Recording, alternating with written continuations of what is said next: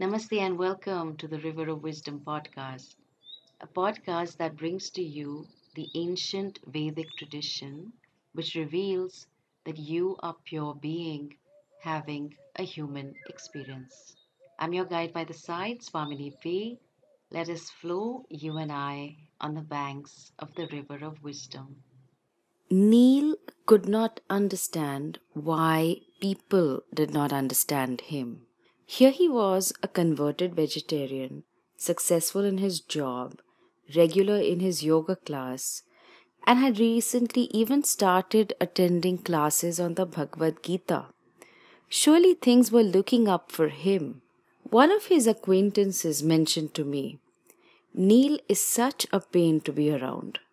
You cannot complete a single conversation without being corrected or criticized and being flooded by, you should do this, you should do that, you should do this, you should do that." Clearly, Neil was converting all his knowledge and wisdom into a list of shoulds and should nots for people in his life. Words carry a lot of power and shape our thinking, our choices, decisions and lives.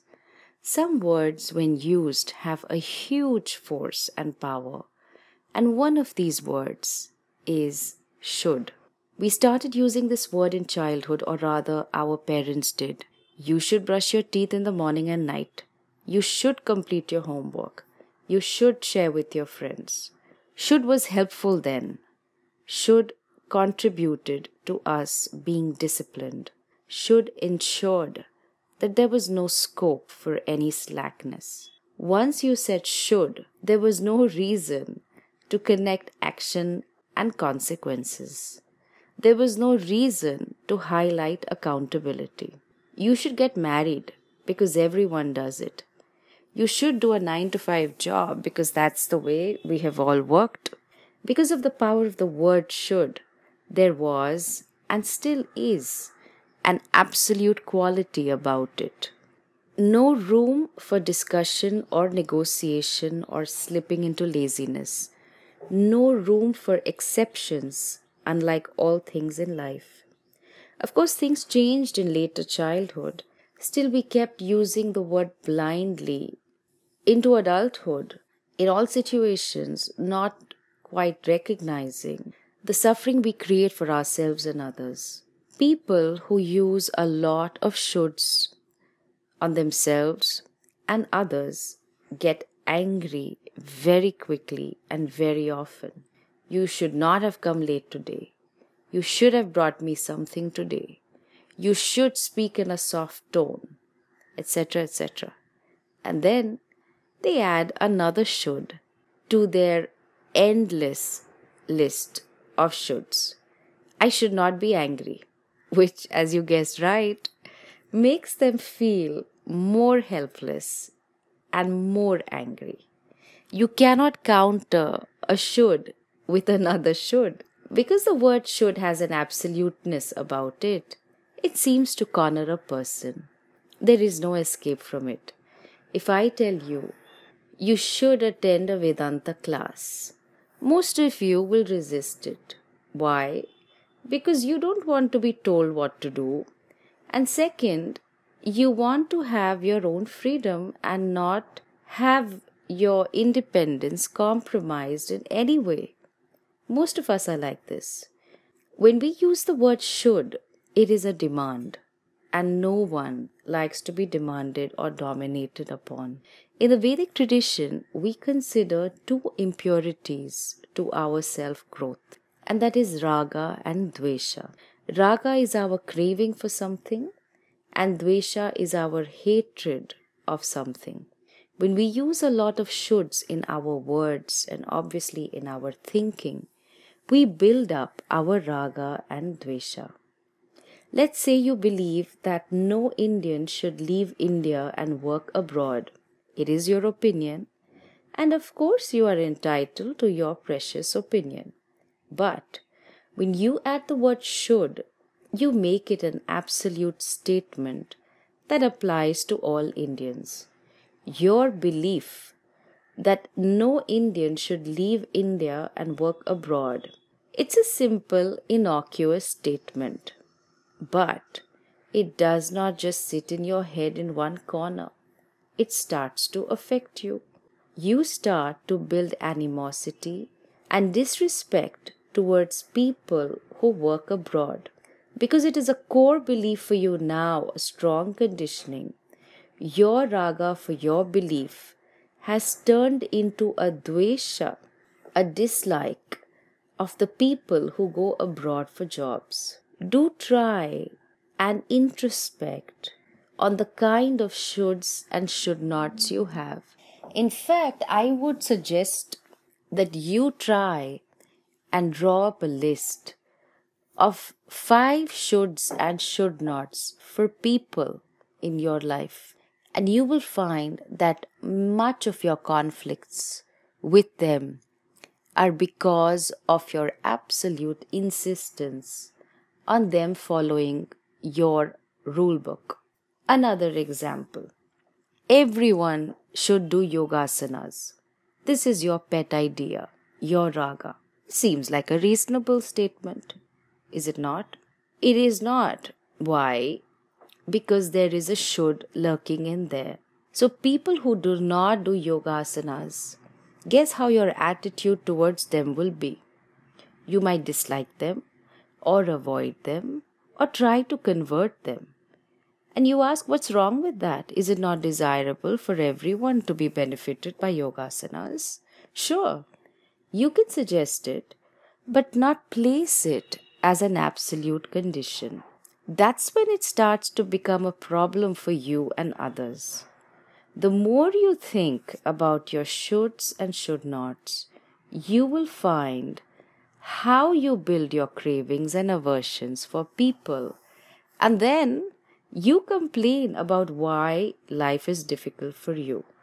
All of us have our unpublished rule book for the entire world. What people should do and not do. And people better abide by it to be in our good books. Naturally, people are free to decide and think, and hence very often go against our shoulds and our many demands of them. Guess what? We are back to feeling overwhelmed and angry and bitter because people should change for the better. Isn't it? So what is the way out? Based on the principle of mutual respect and a recognition of the freedom of every person to have choices, I want to suggest the following 3 things. 1. Try to replace should with prefer. This is not a word game or just semantics. This is genuinely saying that you have no right to demand things from people, but you have every right to request them for it. Try saying, I would prefer if you speak to me politely, instead of, you should speak to me properly. Haven't you learned anything? 2. Explain why you prefer a particular option. I would prefer for us to go on holiday to Kerala, as you would be able to enjoy the beaches and I would be able to enjoy the temples. This is much better than saying we should go to Kerala for a holiday. 3. Sometimes we need to use the word should, as preference does not apply. You should be on time or else we will miss the show. This is a soft should, because it is pointing out the result of a particular condition not being met. Or another example, we should work 12-hour days next week as we will be able to complete our project on time. The same principles apply when you take a decision for yourself. It is not logical to convert knowledge into a list of do's and don'ts. Suppose you say, I should have more compassion.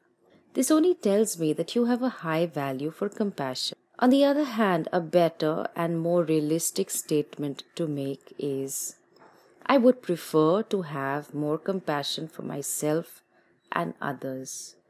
As I understand others, I hold the space for them to be free. In saying this, you are being compassionate to yourself and not pushing yourself in a corner.